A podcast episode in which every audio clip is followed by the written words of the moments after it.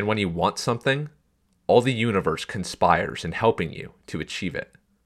Paulo Coelho, The Alchemist.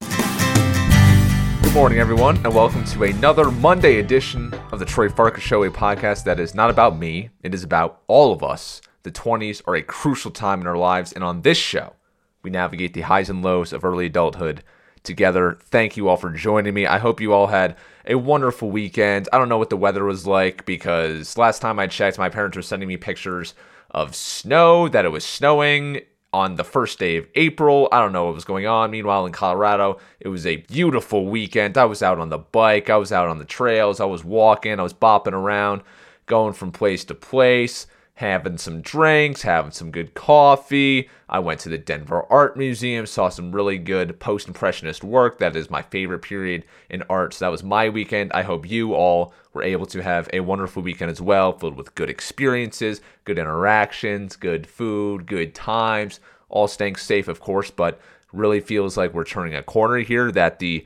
the worst of all of this is behind us and that we have lots to look forward to in the future. Lots to look forward to on today's show. Let's talk about that quote from one of my favorite books. I've read it multiple times. I first read it in seventh or eighth grade. Shout out to Miss Blades, The Alchemist. I've read it also in my adult world. I read it at age 21. And when you reread a book, um, you get a different perspective on it. You see it in a different light. The way that I read it as a kid is completely different than the way I read it as an adult, especially considering the the circumstances that that were surrounding my life at that point. So The Alchemist is one of my favorite books. If you haven't read it, I do suggest that you check it out. It's about this boy. He's a he's a young shepherd. He's traveling the world trying to find out what his personal legend is. What is his goal in life? What what are his dreams? What does he put on this earth to do? And the whole book is just him trying to figure that out. And it's just very apropos to all of us. And I think it connects with all of us because we are trying to figure out what were we put on this earth to do? What is our own personal legends? And as he, as this boy is doing his thing, having all these different experiences, trying to figure out what it is that he's meant to do, this quote resurfaces a couple times.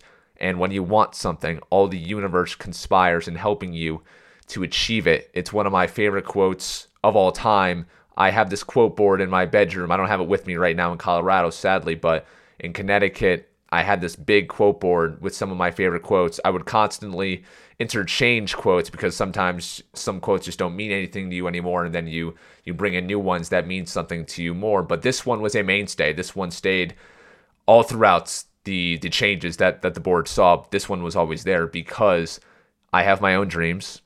And there's been many times where I never thought I was going to get those dreams. They seemed too big. They seemed too far out of reach. They seemed too that I was facing too many odds, that I was never going to get there. But I constantly told myself that if you really want something, if you really want to accomplish something, the world is going to help you get there. If you put out the right vibes and the right mojo into the world, if you have a good work ethic, if you're a good person, the world is going to reward you and the world is going to help you out. And the specific goal that I had at that time was I wanted to be on a documentary production team. And uh, I never thought I'd get there. I didn't know what the path was. I didn't know, quite frankly, if I would ever accomplish it.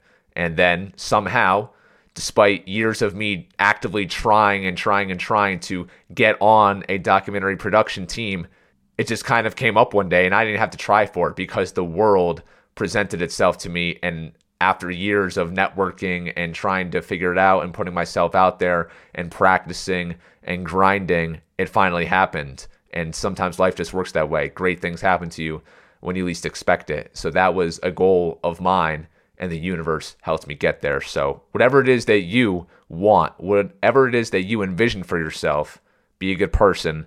The world will help you out. I promise. So, today's essay, I was inspired by the conversation that I had with Katie Gallagher last weekend, my musician friend. She's also a mental health counselor. Great girl. If you missed the episode, I do suggest you go check it out. It's pretty short, so quick listen. Um, but she said something toward the end of our conversation when we were talking about mental health that she's trying to limit her work week to 25 ish hours a week. I'm also doing the same thing. Maybe not 25, but definitely less than what I was in my ESPN days because I'm trying to be mindful of how much time I'm working because there are so many self care things that I need to do for myself, especially right now as I'm, you know, navigating a, a new life here. And um, my, my big takeaway is that, you know, our jobs aren't as important as we think. We think that our bosses, we think that a bunch of people are watching over us all the time, that they are documenting our every move, that, you know, Big Brother is watching all the time, and they're just not. And um, it's really not as important as we think. And we attach so much of our value early on to our jobs. And it's funny, a, a listener messaged me a couple weeks ago, a loyal listener, and said there was some some line I'd written one in one of the essays. It was something like, "Our jobs don't define us," or "We are much more than our careers." And that kind of inspired today's essay. And, and the premise of this essay is that we have way more interests than what we do for our jobs. Hopefully, we all like our jobs. It's something that drives us every day and uh, gets us out of bed every morning, but they don't define us.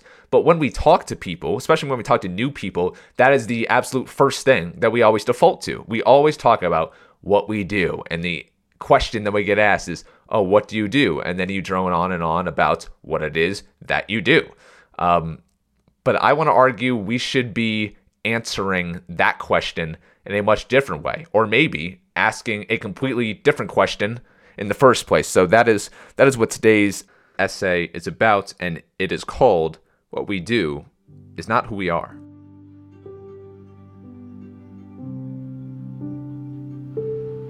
What do you do? Silently, we've collectively agreed how to answer this question. But today, I'm asking all of you to join me in changing that. Imagine if I answered that question with what I really do. I explore cool places and crazy things happen to me along the way. I exercise daily. I call my friends regularly. I eat the same thing for breakfast every day and have a four hour morning routine. Now, imagine what you might say. Maybe you're an avid reader, a cat lover, a shopaholic, or maybe you're into Bitcoin and NFTs. Doesn't all that make for better small talk? Can't we understand a person better by listing these things rather than by describing the monotony of our day to day work lives? Whenever we meet new people, we default to droning on and on about our careers. It's simple, it's easy. But be honest, for those of us nodding our heads as the other person speaks, how much do we actually care? How much of that info will we retain? I think we all know the answer. When I talk to someone new, I want to know everything. I ask about hobbies, families, and backgrounds, dreams, ambitions, and fears. What motivates you? What makes you who you are? That's what I'm after. As much as I love my job, and as much as you hopefully love yours, they're only a small fraction of what we actually do. Early in our careers, it's easy to let our jobs be all consuming. We want to prove ourselves, and the way to do that, we're told, is by showing up early and staying late. By always volunteering first to pick up another task. By checking email around the clock to show we're reliable. But in Spanish culture, people leave their jobs midday to relax and gather with friends and family. In Scandinavia, people simply work less, filling the remaining time with the things that matter most. The data proves other parts of the world are happier than we are. My takeaway this shit isn't as important as we think. So stop letting your job run your life. Don't let it occupy all of your precious time and headspace. You are so much more than that. You are a person with real interests, hobbies, and priorities. And when we meet, I'd like to ask you about them.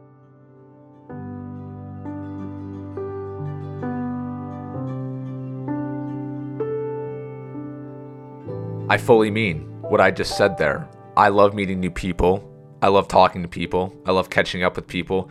I love knowing what motivates people, what makes them tick, what makes them who they are. These are all things that I'm fascinated by. I am endlessly fascinated by people. That's why I love being on this podcast because it gives me a, a place to talk to people publicly. And uh, it's a lot of fun. This is why I love going to coffee shops. This is why I love going to breweries because sometimes you go there with friends and it's meant to be a space just to just to talk and to get to know people and sometimes you meet totally new people and I love talking with baristas and bartenders. I just love learning about new people and their interests and their hobbies and whenever I meet someone new, yes, I you know, I ask them about their jobs, but I try to steer away from all of that as much as I can or veer off that conversation point because I just want to know what their hobbies are. Is there something that we have in common? Because honestly, you're probably not going to have that much in common with them. Um, with, with, their jobs unless you're in the same field but there's many other things that you guys can talk about if you're an outdoorsy person you can talk about some of the favorite hikes you've done if you love travel you can talk about all the cool places that you've done i can't tell you how many great conversations i've had with people about our various travels those are great ways to connect with people. So maybe we stop answering the what do you do question with our jobs and we instead say what we actually do in our spare time, what we love to do. That is something that I have stressed over and over on this podcast because I cannot tell you how important it is to identify things that you love to do, whatever it is, because those things, like they have for me, will get you through any tough times. Whenever I'm experiencing any hardship, whenever I'm experiencing anything that has me down or whatever it is, I just retreat into my favorite activities and it pulls me out of the darkness every single time. Our jobs are not as important as we think. We are all replaceable. Robots can do our jobs. Life is so much more than work, and so are all of us. So that is uh, that's my thoughts on that. Um, coming up this week on the TroyFarkasShow.com, I'm going to have a blog on Wednesday.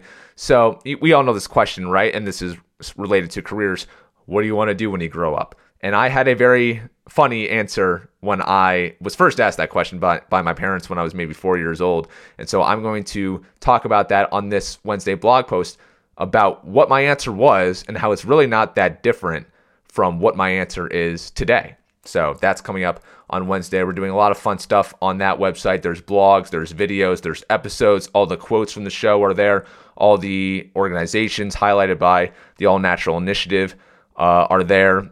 Um, Kara's doing some great work. Shout out to Kara. She's making some really cool stuff for our new Instagram accounts, TikTok accounts, both at the Troy Farkas Show. So please do check those out and support her because she's an awesome girl and uh, she's doing great work. And I will also tell you, they're not set in stone yet, but I'm also going to be appearing on some other podcasts. People want to ask me about various things, and so I'm super excited for that. So I will keep you all abreast of that. Best way to support the show, please this is like the absolute best way. Just tell a friend. Tell a friend you love the show. Talk about the show. The best way to spread the love of a podcast is to just talk about it with other people. Tell other people you like it. That's all I ask. I just want to spread love, spread positivity, want to change the world. I said that in a video last week, and I mean that, and that will drive everything that's happening on this show. I'm going to be back on Thursday with another special guest. So I hope you all subscribe to the show and have it hit your feed first thing, 5 a.m. Eastern Time, Thursday morning.